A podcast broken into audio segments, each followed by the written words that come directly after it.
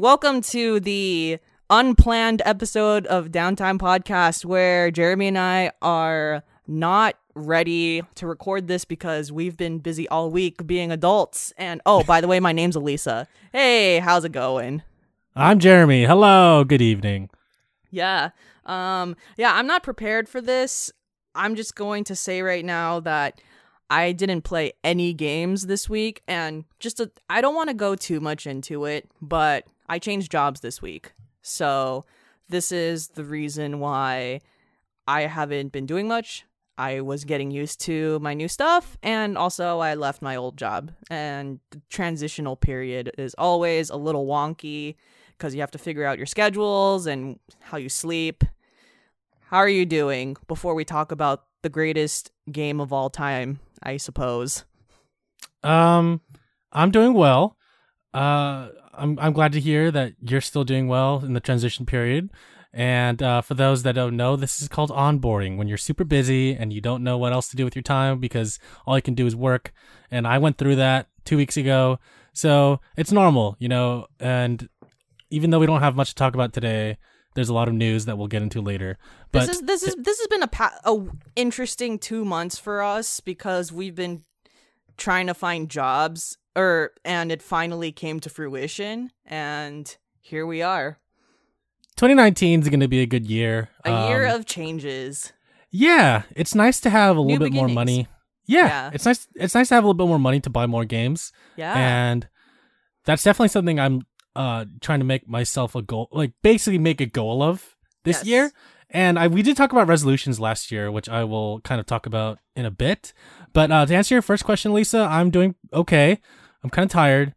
It's almost the end of the week. There's going to be some crazy things happening this weekend. Basically, my girlfriend's birthday, where I'm going to drink a lot because it's soju. We're going to a soju bar, and I'm trying to prepare myself mentally for that. Shout out to chicken wings, though. Yo, shout out to Korean food, soju bars, and just so good. Just good stuff. Best. For real.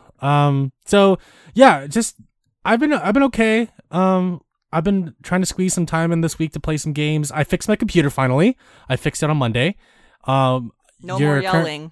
No more yelling. Although the yelling chat is still there, and I'll be type of random and more stuff. More things to yell about. Oh, you'll hear about it soon. I installed that 1 terabyte SSD into my desktop, which I'm recording onto now, and it's quiet. So quiet. It's a whisper quiet, and I love it. Yeah, so officially my computer now has 10 terabytes of storage, which is insane. Oh, that's pretty good. Good work. Yeah. Good work. Yeah, technically it's 11-ish because there's like 3 mechanical hard drives, 2 that are 4 terabytes each, and then one that's 2 terabytes, and the SSD is 1 terabyte. So, I mean, minus the OS, let's say it's like 10.25 terabytes of storage on my computer, and I'm like trying to organize all my external hard drives from like just like personal pictures and documents and stuff, so that's probably gonna be a project for me later this weekend or maybe early next week. But yeah, no, other than that, just work life, trying to figure out my work life balance right now. Yeah, same. Yeah, pretty much. And I've been going to the gym, actually. So now to talk about resolutions we talked about last year, I've been going to the gym, and I am sore as hell right now. It's one of the reasons why I'm so tired. I've taken up a boxing class, interestingly enough. Oh, boxing's really awesome. That's cool. Are you taking kickboxing or regular boxing? Just regular boxing. Just that's straight up. That's awesome. Wrap the bands around my wrists, Rock Lee style, put on the boxing gloves like Lil Mac, and just start punching. But it's more to that. How many minutes do you spend per session with your trainer? So it's about 30 minutes to an hour, depending on the trainer's schedule, because there's other people in the class too. And the trainer wants to individually go around with each of us, and kind of like we'll do warm-ups, and then we'll like do stuff as a class, and then she'll kind of like evaluate each of us for a little bit. So it really depends on her schedule, since this is kind of like a free class that I'm taking. Got it. Which is awesome, yeah. So my upper body is just in a lot of pain right now. This is gonna sound like such a first world problem. I had to grab the rail on the train today, like the upper rail, and it hurt so much to grab it. I was like, why am I doing this? I'm like wearing like my gym bag and my backpack. And I'm like, this hurts so much. It's the struggles of just starting a boxing, any sort of routine that does strength training. In my opinion, it takes 2 weeks, I think. In my experience, playing volleyball and stuff, it takes 2 weeks. Totally. And this is just the beginning. So, of course, you know, these wounds will heal. But for now, I'm just trying to figure out what my... When I say work-life balance, I mean like working, and part of that life is also video games, but also going to the gym. And so this is something that's kind of new for me to incorporate gym life. So I'm only going 2 days a week right now because I don't want to just like start doing it and then be in incredible pain for like a couple months, because I want to ease into it. And plus the boxing classes are only like Tuesdays and Thursdays. And so there's like some performance training in this boxing class, but there's also just the boxing stuff itself, because you can't just like start boxing. You also have to like physically train yourself to be performance ready, I'd say, and then you can start, you know, doing the more intense boxing stuff. So yeah, my first day was like I jumped right into it, and I was so sore from it. So yeah, no, it's been fun, and I'm definitely crossing out one of the things on my my goals for this year, which was to go to the gym. Awesome. And even though I thought it would be every day, I think it's better that I'm not doing it every day. If you're starting off with boxing, you shouldn't do it every day. In fact, 2 to 3 days a week is the perfect time, because the thing is that, I mean, okay, bodybuilders and people who work out every day are going to tell you something different, and I'm going to tell you something different. So whether or not you agree with me, and I'm talking to the listeners, it doesn't really matter. But I think that you shouldn't do arm workouts and upper body workouts straight. You should do focuses on different body parts. So I think it's great that you're only doing it 2 times a week.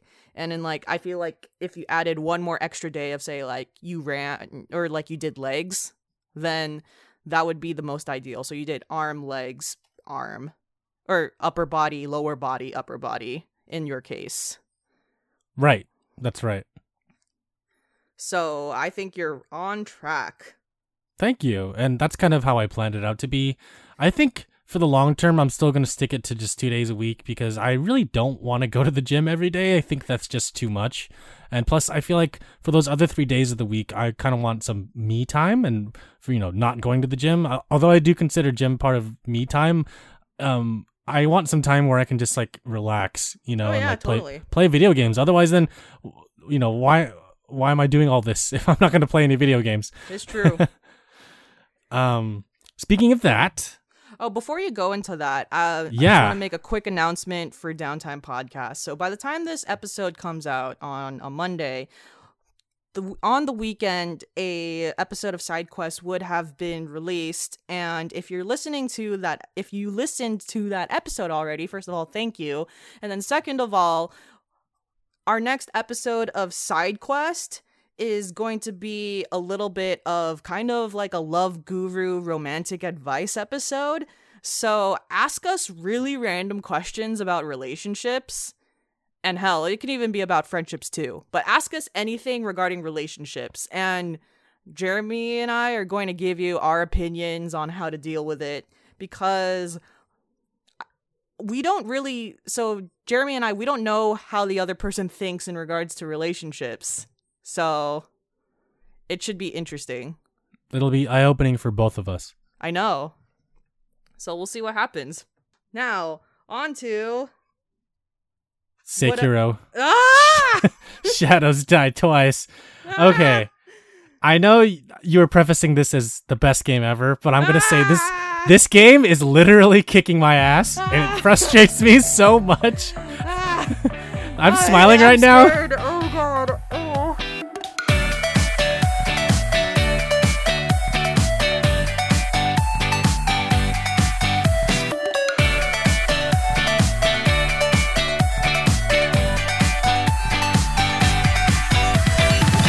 I'm smiling right now, but it hurts so good. It hurts so bad, and there's something in between that too. Basically, I started this game a little before and a little after I started working out, and so my arms hurt while I was playing the game.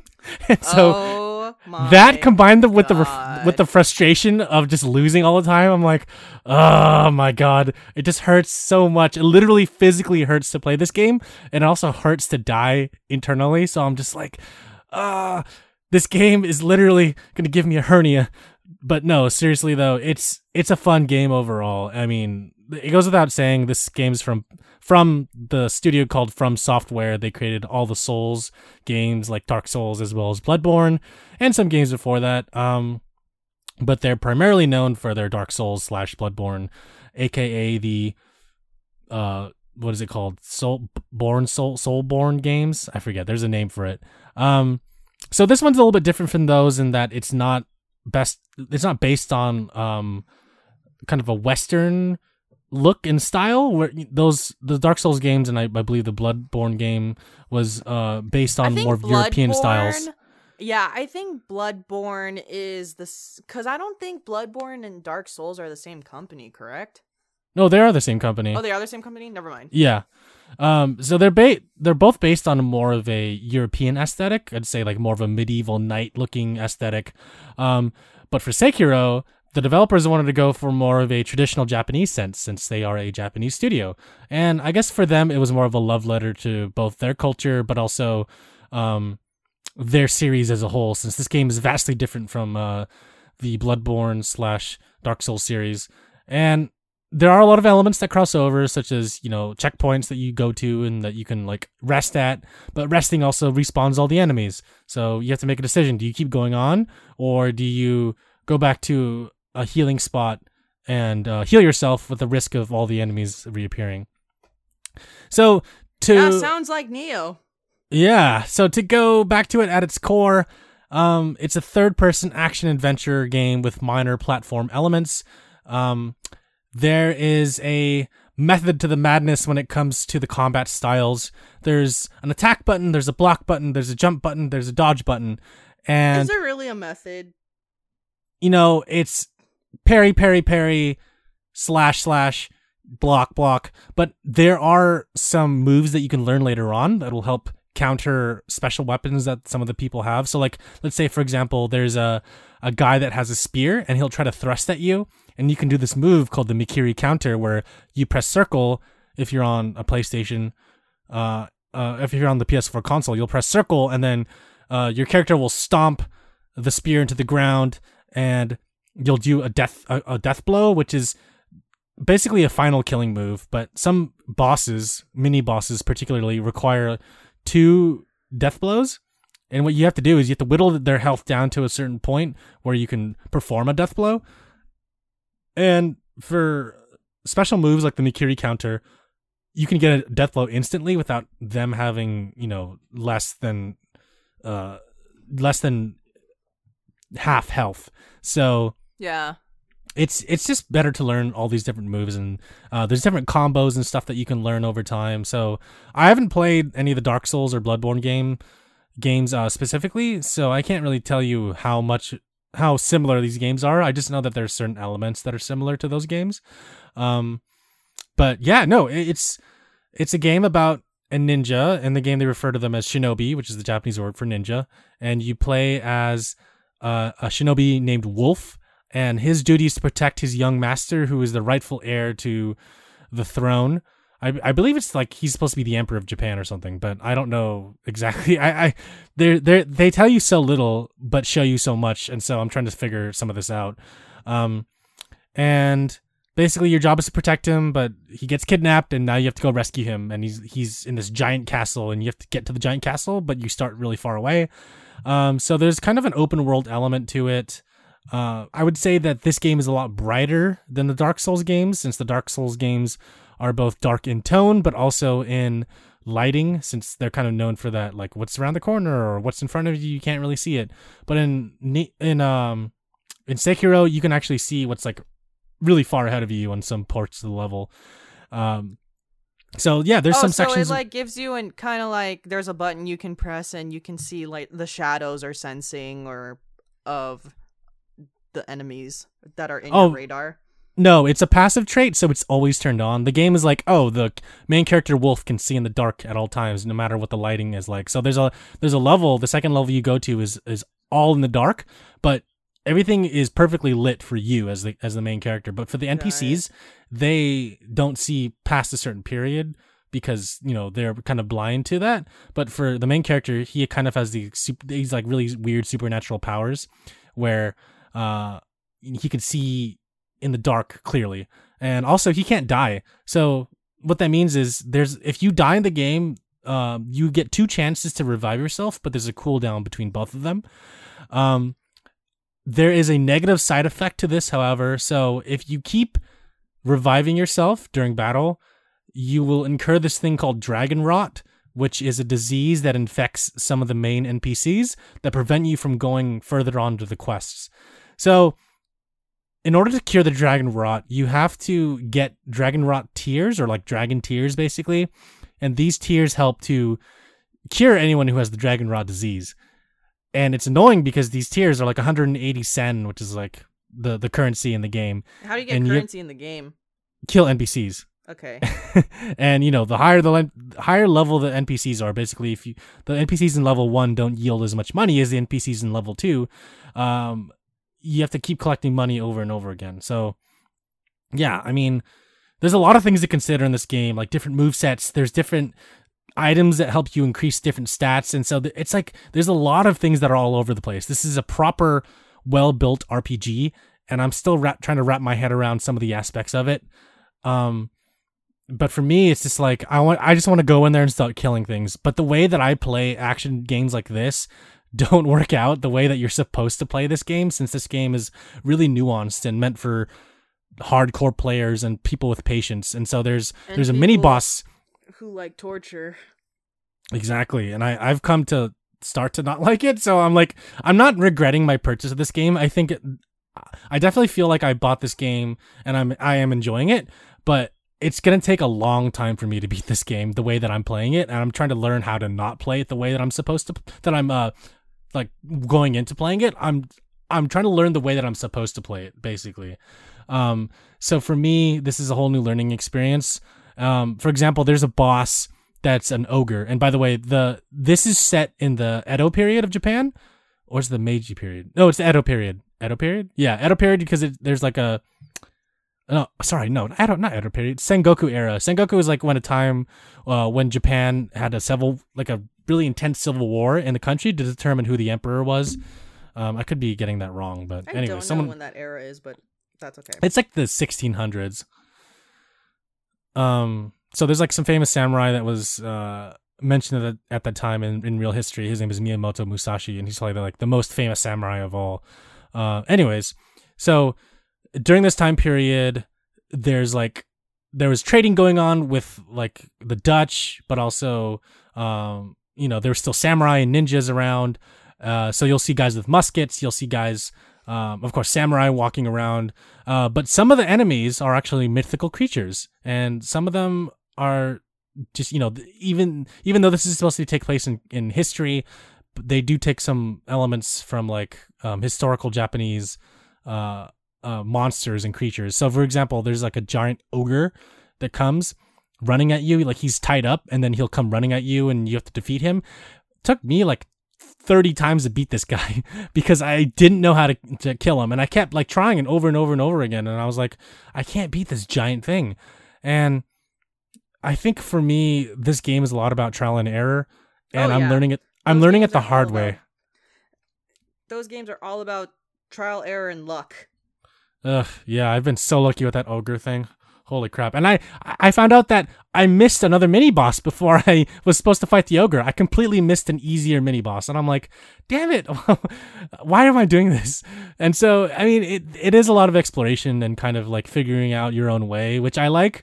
But, there's not too much hand-holding, and there's not too much direction, which I think is good. It's more Breath of the Wild-y, where Breath of the Wild's like, this is the starting area. All right, you finish the starting area. now go find something else to do. You're like, what do I do? And the game's like, just go find it. And you're like, okay. So then you have to like walk around and figure out like, oh, these giant guardian things are going to kill me in one hit. I should not go this way. But for Sekiro, it's like, you can sneak. Okay, sneak past enemies. I didn't know I was supposed to kill everything that was in my sights to get coins, you know? I snuck past everything until I got to the ogre. I'm like, shit, I'm not supposed to be here. Ooh. Yeah. Yeah. And at least, like, the way Neo worked, I don't remember a lot of the mechanics, but if you killed more of the demon people, then you could get experience in the form of a calmer spirit, and it would help level you up. So obviously it would be nice to just pass by all these villains and all these enemies, but of course there's something useful to them if you killed them, right? Exactly. Which sucks. Yeah, it's horrible. It's terrible. But I mean, at the end of the day, I love torture. No, I'm not going to say that. Yeah, bring it on. Give it to me. At the end of the day, I think it is a fun game. Again, this is my first time playing a game from Software, so I got pushed into the deep end. I'm trying to learn how to swim. While I'm learning how to swim, I'm getting my ass kicked, and it hurts so good, and it hurts so bad. But I think it's well worth it, and I'm going to enjoy the rest of this game. And this is going to take me a while to complete, so if there's something else that I will take priority over while I'm playing this game, then I will play that over this one. For example, Judgment in June. If I don't finish this game by June and Judgment comes out, then I'm probably just going to play Judgment and forget about Sekiro for a while. Oh yeah, fuck that. Sorry, if y'all can't tell, I'm never going to play Sekiro. Yeah, that's fine. I'm your Sekiro entry into this whole thing, so. Yeah, Neo traumatized me forever. We're never doing that ever again. You beat it though, right? I didn't beat Neo. I want to say I was halfway done, and it was one of those things where I don't even necessarily think that, like, I was stuck in a place and I rage quit. I just stopped playing it. Because my head hurt, Jeremy. Your head, your heart. My heart, my soul. I had to do what was best for me. You do you, you know? Yep. Okay. Yeah, what about... And you said you're not playing anything this week? No, or? I haven't been playing anything since I'm in a transitional period. But thank you for sharing your thoughts on Sekiro. Yeah, I want to go into Cube Corner real quick before we move on to news. All right.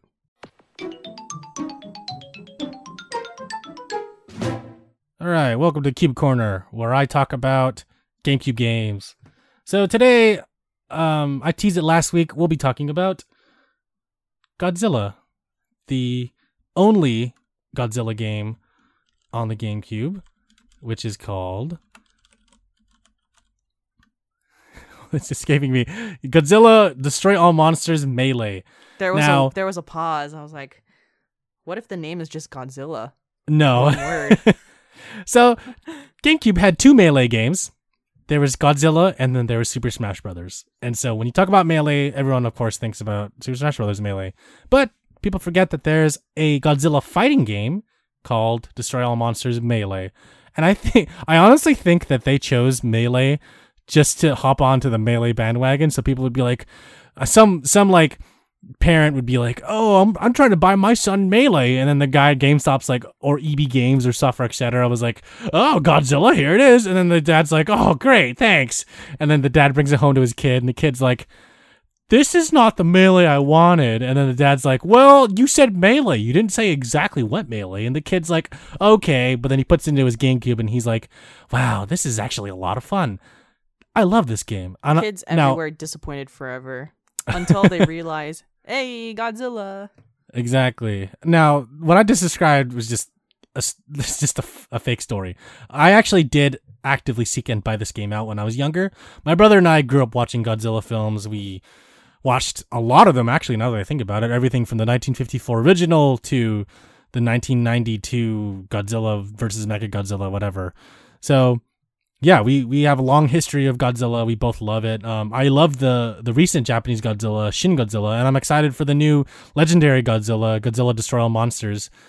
Not Destroy All Monsters, Godzilla King of the Monsters, that's coming out this year. So yeah, this game is a 4-player fighting game where you play as various Godzilla monsters. They're called kaiju in Japanese, which basically means like giant monster.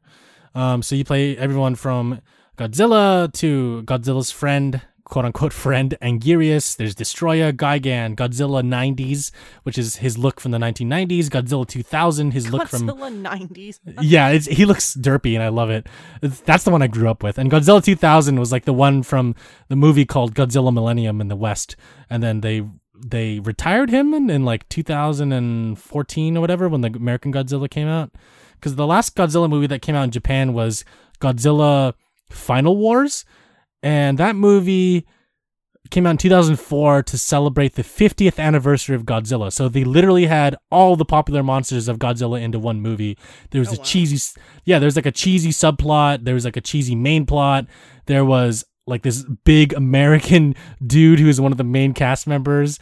He was like a pro wrestler or something. I forget his name, but yeah, there's like this big white dude who was in there. I was like, this is amazing. This is a great movie. So yeah, and they even had, Zilla from the 1998 American Godzilla movie with Matthew Broderick in Godzilla Final Wars, which was interesting. But he got killed in like 2 seconds. It was great. Wait, Godzilla or Matthew Broderick? Not Matthew Broderick, Godzilla from... Oh, okay. yeah. I had to clarify. Yeah, no worries. They killed Matthew Broderick in that movie. he's like, it's my day off, and then they killed him. So they have King Ghidorah, Mecha Godzilla, Mecha King Ghidorah, Megalon... There's a bunch of different monsters in this game. This is a Japanese game? It was developed by Atari. Oh, okay. Actually, I could be wrong. I think it was published by Atari on the GameCube. And Pipeworks Software was the company that made it. They're based in Oregon. They made another Godzilla game after this one. For the PS2 and Xbox, called Godzilla: Save the Earth. They made other Godzilla games too, and they helped make Terraria. Oh wow! Okay. Yeah, but in any case, yeah. So Godzilla: Destroy All Monsters Melee has a main story where you play as Godzilla, and you have to save the Earth basically by defeating other monsters that are controlled by these aliens. This is basically the subplot. Not subplot. This is basically the main plot of Godzilla Final Wars, now that I think about it. But it was fun. It was you could play the game solo, of course, do the main campaign. You could you can fight against one person, you can fight against 3 people, 4 people. It's great. There's different levels. There's San Francisco. San Francisco appears. Shout out. Yeah, a couple times. You can destroy San Francisco. You can literally pick up buildings and throw them at each other. There's cheat codes where you can have like unlimited lives and like unlimited power meter. Basically, the power meter allows you to do a special move that your character can perform. So, for example, Godzilla has atomic breath, and pressing the Z button on the GameCube allows you to charge up your atomic breath and then release it, and then this uses up that power level. Mechagodzilla has like laser eyes, but also rocket fingers. So these are all based on like, you know, the stuff from the movies, which is great. All the character models look really similar to their movie counterparts. Of course, they have to, but they're screen accurate, I would say, and I think that was really cool about it. This is a really solid Godzilla game / fighting game, and my brother and I loved this game so much, and still love it to this day. And it kind of paved the way for other Godzilla fighting games. I own one on the PS4 called Godzilla, and I was expecting it to be a lot like Godzilla Destroy All Monsters Melee, but it was not, and I'm kind of disappointed. Is it by the same developer? No, actually, it's by... Who's it by? There's another company that created it. I think it's a Japanese company that created it. And it doesn't play like the GameCube one, because it doesn't feel like... You know, it doesn't feel the same way as the other one. This one, the one on the PS4 is kind of similar to an I'd say closer to an actual fighting game where there's like combos and stuff, which I'm like, yo, I'm not about this right now, because please, no. But, yeah, all in all, a great game. If you own a GameCube and you have this game, I hope you love it. If you are looking to collect this game, it's definitely one for the books. I think this is a really solid kaiju fighting game. Definitely a good party game. If you're tired of Melee or tired of Mario Party, pop in Godzilla and see where it takes you. Very nice. And yeah, this has been this edition of Cube Corner. Thanks for listening. Now, on to gaming news, which there's a lot of. We'll list out as much as we remember, and then we'll end this podcast. Yep. Now, one of the biggest announcements that just happened yesterday is, or maybe was it today? Whatever. The last 24 hours, Borderlands 3 just got officially announced at PAX East, which is happening in Boston right now. Gearbox went to announce it, and it's funny because I think Borderlands got leaked. Borderlands 3 got leaked a few days ago on 4chan. Of all the places. Of all the places. And yeah, go ahead. Oh, and Borderlands 3 is not a battle royale because the developers have said it. Thank goodness. I love that they're keeping with the humor of the games and being like, this ain't no damn battle royale. This is a Borderlands game. That's exactly what you were expecting. A couple takeaways to note here. Borderlands 3, you know, Gearbox can count to 3, unlike Valve. There's a joke there. There's a joke somewhere there. And it's pretty much, the trailer shows that it's a pretty standard Borderlands game. You have like vehicles, there's a billion guns that they're touting, which I think is insane. They've always had millions of guns in every iteration of the game. Kooky characters. They even had a character from Tales from the Borderlands, the Telltale game, which I thought was pretty cool.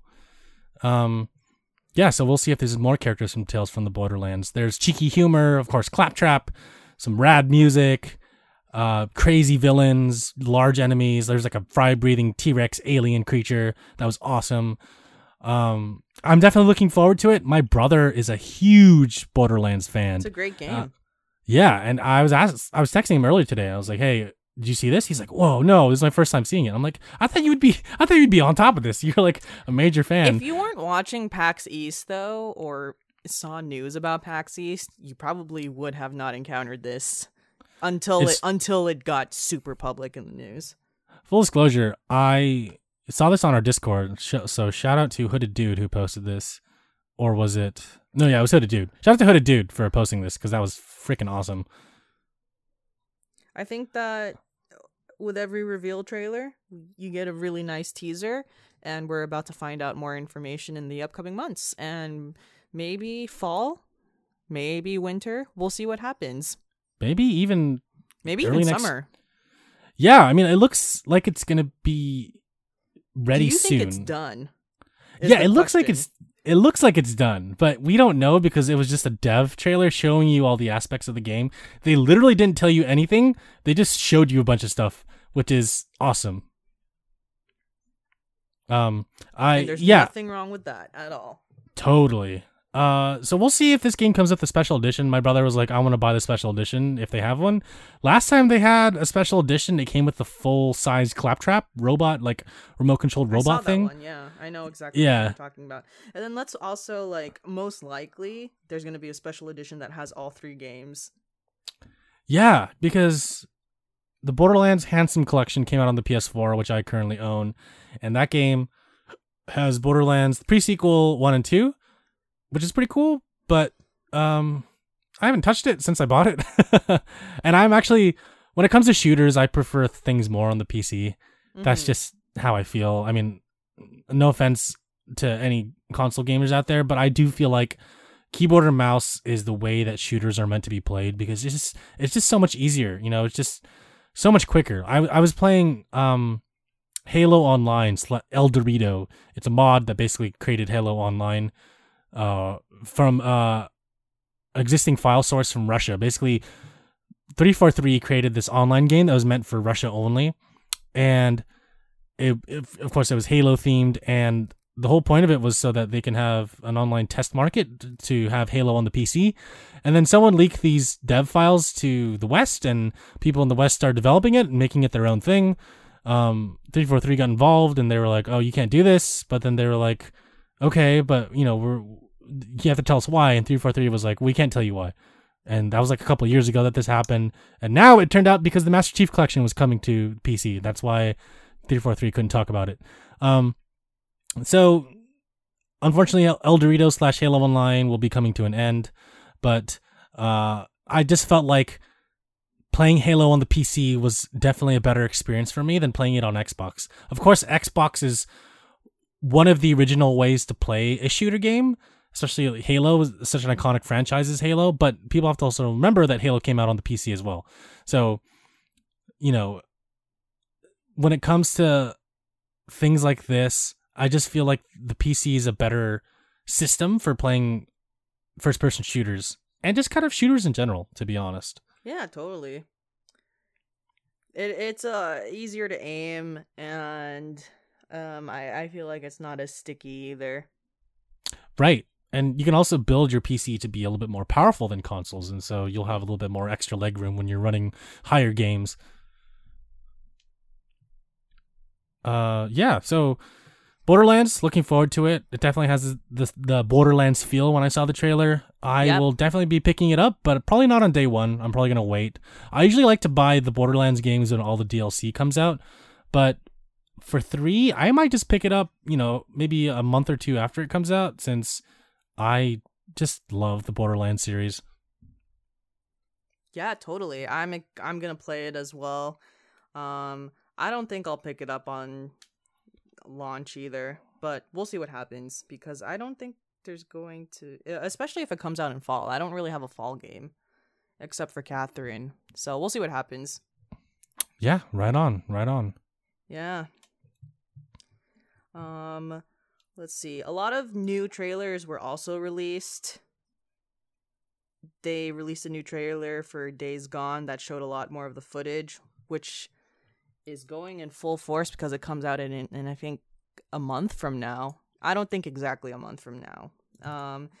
So PlayStation had this announcement called the State of Play, where they just released so many games on VR, which I thought was really weird. There's a lot of new games coming out on PlayStation VR. And I mean, they're still trying to push it, and I get it. I get that they're trying to push it, but let's be real. They're making another PlayStation VR now. They're probably making a second version of it, as PlayStation 5 is also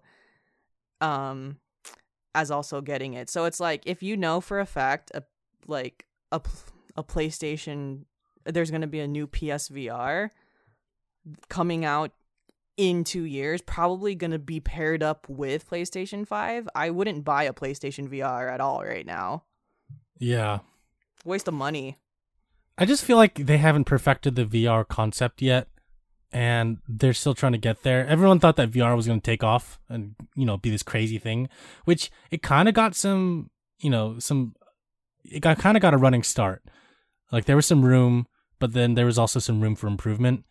But room for improvement and price. I think that PlayStation would be wise to just simply pair up the PSVR with the upcoming PS5 and have it included, because otherwise, if the next iteration of PSVR is more expensive or like what have you, then no one's going to buy it. I think PSVR is also the cheapest headset right now compared to the other ones, so they should keep going in the cheaper or included route. Right. I mean, Sony's got money to burn, so they're just like, just why not, Yeah, exactly. With the release of Stadia, I think a lot of companies are going to be looking in that direction. Instead of VR, I think a lot of people are going to try to focus their efforts on making streaming consoles a thing.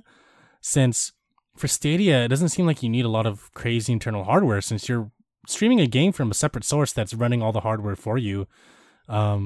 This would also in turn mean that consoles will be a lot smaller. But of course, we still have like that PlayStation Now console, that streaming little PlayStation console.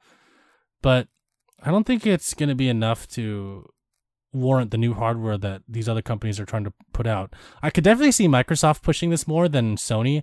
I don't know if Sony has... Microsoft is definitely going to push it more based off of the clues and hints that we got from them last year. I don't think PlayStation is going to... If PlayStation is going to go in that direction, it's not going to be for a while. These are... I agree with you, and these are my personal thoughts on this. Microsoft has a lot of money. I don't know if it's as much as Google. I don't know what both of those companies' net worths are. Microsoft clearly for sure has more money than Sony. Yeah. But when it compared to Google, I don't know where both companies, Google and Microsoft, lie in like a wealth perspective or like a resources perspective. But Microsoft does have a lot of money. And if they can pull off something like the Stadia, they could do it. They could definitely put in those infrastructure systems around different cities in the US and push for the streaming service to go through the next Xbox, you know, like the digital only version of the Xbox that can only stream games and not download them, or do both, you know. Whereas honestly, Sony is a Japanese company, and at the end of the day, they're not going to put their resources into something that's not going to hit both Japan and the US. It's true. They're going to factor something that's disc-based so that the Japanese audience will buy these games and have no problem with it. Because when it comes down to it, the Japanese audience, they love physical media. They love CD still. There's still CD stores and DVD stores all around Japan, rental stores too. Like, you don't see that in the US anymore. And it's because people like having the physicality of things. But I'm not just saying that the Japanese people love it. Americans love it too. But, you know, otherwise we wouldn't have stores like GameStop. But at the end of the day, it comes down to the markets. And as I mentioned, Sony's a Japanese company, and their main market will be Japan. But, you know, of course, the U.S. is a huge market for them as well. But they have to please both markets. And to make two different models for two different systems while putting an infrastructure in for just North America, I think that's too much money for Sony to handle right now. And the funny thing is, Japan arguably has better internet than the United States. They do. They really do. Like, there's better internet. They actually have all the internet resources to even do a streaming thing. You know, Jeremy, I just had a thought. Yeah. So, okay. How much is Google going to pay in royalties to the developers who have these games on their platform? Because for example, the thing with Nintendo, Nintendo is a developer themselves, so they're making money. Sony is a developer themselves, so they're making money. Microsoft is a developer themselves, so they're making money. Google is a third party, you know, and they're different, because the thing about Steam is you're buying the game, so whatever royalty Steam gets, like, they get, but like, you're still getting a copy of the game. But in a subscription-based format, you're paying what, $29 to Google to stream a library of games. But how do the numbers work in terms of the developer being paid for the game and how many minutes of actually playing Borderlands, for example, does Gearbox actually get money? Like, obviously we don't know the answers to it, but I actually think that's kind of, that might be a big issue if they don't get that much money out of it. So Google for example, Ubisoft, Google has to pay a lot of these AAA developers a lot of money, yeah, or else it's not worth it to them. Yeah, I see what you're saying. But I honestly don't know how much they're giving to these other companies. I'm sure there's going to be... We don't know yet, because like the concept was just introduced last week at GDC. Yeah, and they didn't really talk about that, and I don't know if they will talk about that right now, but it definitely is something to consider. Yeah. If I'm a developer, basically it comes down to, again, that probably I don't know. Like, I think it's going to be a very interesting thing, whether if especially AAA, is Google even going to be willing to shell out a lot of money to them? We'll see. We'll see what happens. Yeah. I mean, Google, again, Google's a big company, and if they're the one to pull this off, like, I could totally see them doing this and more in the future. So, yeah, it's going to be interesting. The future of gaming is kind of weird right now. No one knows what direction it's going to go in, and that's the best part, too. Oh, yeah, it's great. I think that, basically owning the game itself is probably, it will most likely move to digital, with physical being like very limited edition special copies. But at least the one thing that's PlayStation will always benefit is that people will always want PlayStation and Steam will benefit is people will always want their own copy of the game and not stream it. So there's always going to be a market in buying a game, which is all good in the hood. Absolutely. Unfortunately, that would mean that companies like GameStop will cease to exist, and you'll only be left with the mom and pop shops, which are pretty rare in the city of San Francisco, I have to say, which is really sad because I want more. Now you got to go outside of San Francisco to go to a lot of video game, and because San Francisco is super gentrified and expensive to pay for rent, and a lot of these gaming retro collection stores, they're not going to shell out that money to be in San Francisco unless they were grandfathered in and they've owned that store for 20 years. Yeah, that's the sad truth of it, to be honest. Yeah. Oh, and then another thing is, I think also at GDC, Apple Arcade was announced, which is basically Google Stadia. Like, if it's, whatever. It's just another... It's just an announcement until it comes to life. So that's true. Yeah. That's very true. Yeah. The last thing I want to talk about is the Mortal Kombat 11 trailer, because it's legit as fuck, and they've really improved on the music on this trailer. It's so much better. It's way better than that trap bullshit that happened last time. It's not trap. It's not trap. It was actually it was wonderful. Now I'm really hyped. So aside from all the characters that were introduced, like Kung Lao and Shang Tsung and all of these really Jax, all these classics. And it's funny you say classics, because the point of the trailer actually was old school versus new school. And all of these older characters, Mortal Kombat characters were evenly distributed in the trailer, but a lot of it had to do with kind of like mixing new Mortal Kombat with old Mortal Kombat. And the beginning of the trailer actually had Ice Cube, and that was the first half of the trailer. And then the second half of the trailer had Vince Staples, and Ice Cube, Vince Staples, if you guys don't know, are prolific rappers that are based in the Los Angeles, Long Beach area. So it's like you have an old school rapper and a new school rapper. It was just wonderful. God, why? No one should ever put trap on their trailers ever again. It was a travesty, but thank God that this made up for it. The marketing was way better here.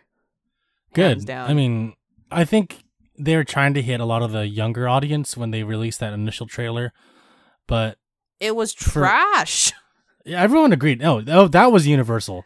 And everyone agreed that it was trash. Like, I've heard decent trap. The Mortal Kombat remix soundtrack has decent trap. This trap, I was just like, God, I hate people. It's like mumble trap. Everyone, I know. Ugh, it's horrible. I know.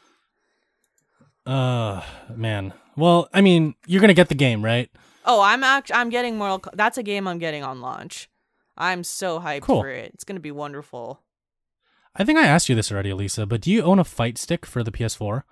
No, I used to have it for actually every year except for PS4. It's all good though. Oh yeah. Okay. Yeah. No, I was just curious. Yeah. I liked mine for PlayStation 1 especially, because it was just a really nice one for Tekken, and my cousin gave it to me. But I don't know, I got lazy. That shit's expensive. I gotta pay the bills and eat. No, I feel it. Yeah. But it's all good in the hood, because I'm fine with controller. It's all good. Hey, hey. And that's the last thing I want to talk about. Cool. From my end, I want to talk about Notch being removed from all Minecraft, basically, references. Yeah. It doesn't say, like, made by Notch anymore. And they kind of removed him from everything within the Minecraft code. He's been erased by Microsoft. And there's two reasons why that I believe. One is because, you know, he's been, like, spouting off all this crazy stuff. On because Twitter. He's like... Yeah, he's like a conspiracy theorist now, and it's gotten weird with him. I think it's because he's so rich, he doesn't know what to do anymore. He's just bored of life, and he's just like, I don't know, like he doesn't know what to spend his money on, and he's just spouting off random things when he wakes up. Who knows? Also, I'm sorry, this is a tangent, but yeah, you know, YouTube is actually taking down videos that are conspiracy theories. Yeah. They made an announcement that they're going to take down videos that are conspiracy theories, which, by the way, is a very strange call from YouTube, simply because, come on, y'all. One, Illuminati's real. You didn't hear it from me. Two, 9/11 was an inside job. You also didn't hear it from me. And three, conspiracy theories don't have that many views, like, in the grand scheme of things. It ain't that serious, YouTube. But yeah. Like, I don't know what's going on. Ugh, who knows? I mean, like, yeah, I don't know. But it is interesting. I think also, okay, so I guess aside from his Twitter rants being a little off, what I would ask is if in the contract when he sold off Minecraft, is there a clause that said, like, in whatever years, you know, you no longer own, you know, are going to be put on Minecraft also? I don't know the answer to that question. I am not sure either. Yeah. To be honest, but yeah, I just think that he's still making some money from it after he sold the company, cuz he sold it back in 2014 and Microsoft paid him $2.5 billion. So who knows how else he's making money from that.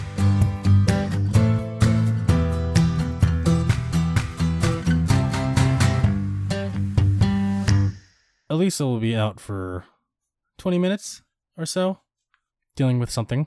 So in the meantime, you have me.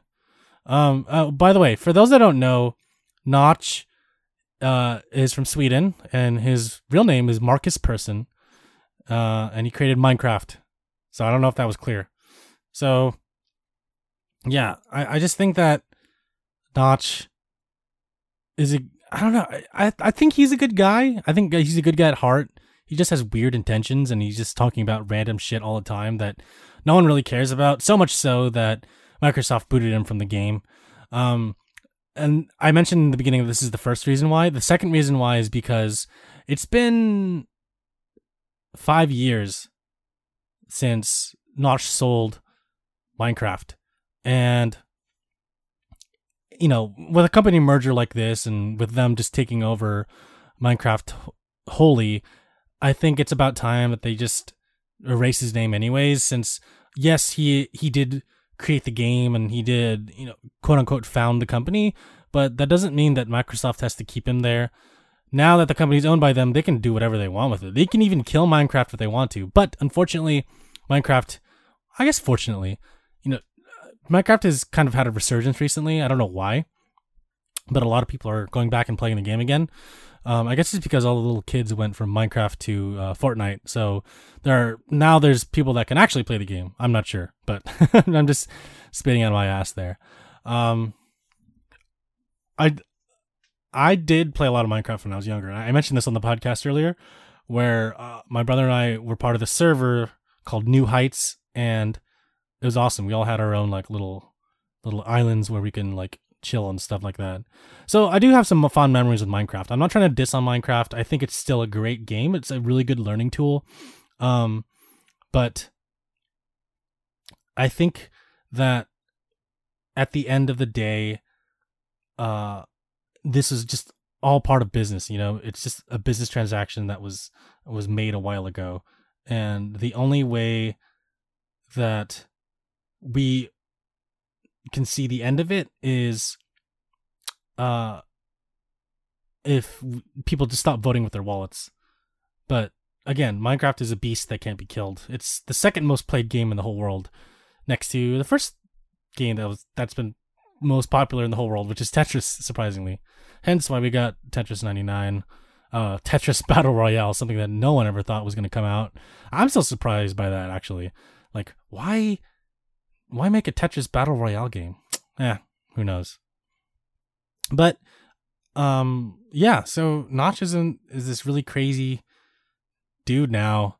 I mean, everyone knows him as like the guy who created Minecraft and, you know, started using his money for weird things. He criticized piracy at one point, but you know, it seemed like he was a part of the whole pirate thing. He's part of the Pirate Party of Sweden. I have no idea what that is and what they do, but he's part of that, even though he said he was against it. I'm assuming the Pirate Party of Sweden is something that has to do with online piracy. I don't know. Maybe it's a political party. In any case, so he's known for that, but he's also known for purchasing a home in Beverly Hills for like $70 million, and he outbid...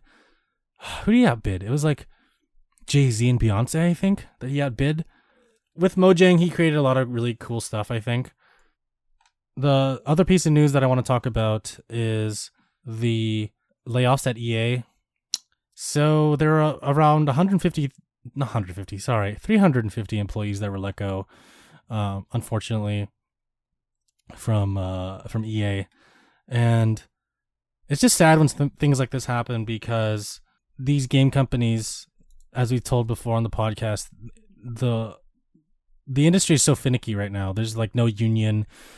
Jobs come and go so fast. You know, at one point you could be happy working for a game company. The second minute you're being fired. There's no stability. There's a lot of hard work that goes into them. There's a lot of deadlines you have to meet. But surprisingly, EA is a company that everyone thought would be doing well, since they have all these microtransactions and have so much money in their pocket. But unfortunately, they had to have layoffs. Just like last month, Activision Blizzard had some layoffs, a lot of layoffs. It was like 800 jobs. And then before that, late last year, Telltale had a huge layoff, which we covered.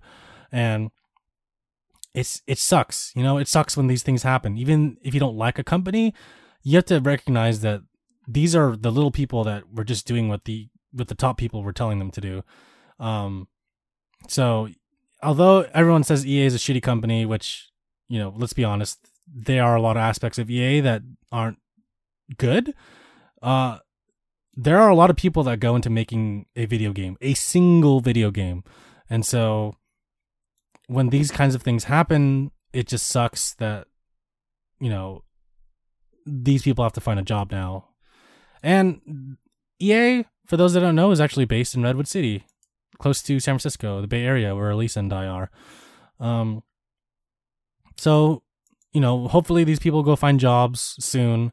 There's a lot more studios in the Bay Area where they can go find jobs and work at. But man, we don't want to see any more layoffs. It's like once a month now, almost. We'll see. We'll see. Anyways, guys, thanks for listening to the 96th episode of Downtime Podcast. If you guys want to find us, go to www.downtime.live. Click on the word community on the bottom left. You can find a hyperlink to join our Discord, where we talk about games all the time, talk about stuff, anything, memes, music, mostly games though. There's anime too, and we yell at each other sometimes. At the top, click on the word contact, fill out our form to contact us directly, ask us a question, leave us a review, etc., etc. If you want to contact us the old-fashioned way, go to contact@downtime.live, send us an email at contact@downtime.live to ask us a question, leave a comment, leave a concern. Hopefully you don't have any. And again, we are always open to hear your thoughts. leave a comment on YouTube, leave us a review on iTunes, leave us a comment on Podbean. We're always here to listen. We're always here to talk to you guys about stuff. So again, yeah, thanks guys for listening to the 96th episode of Downtime Podcast. Have a good night.